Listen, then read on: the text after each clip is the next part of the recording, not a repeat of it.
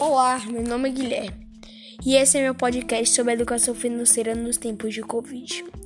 A educação financeira tem por, por propósito auxiliar os consumidores da administração dos seus rendimentos nas suas decisões de poupanças e investimentos, no seu consumo conscientes e na prevenção das situações de fraudes.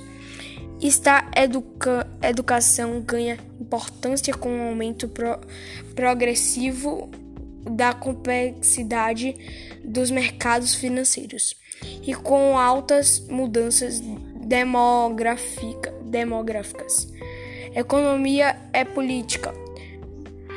A pandemia de novo coronavírus causou mudanças em nossas vidas. Alguns desses impactos, infelizmente, foram negativos com a crise econômica em todo o mundo.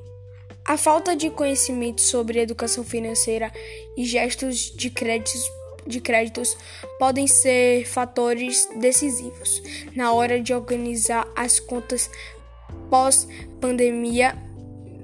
Por isso, separamos algumas dicas para te ajudar. Confira.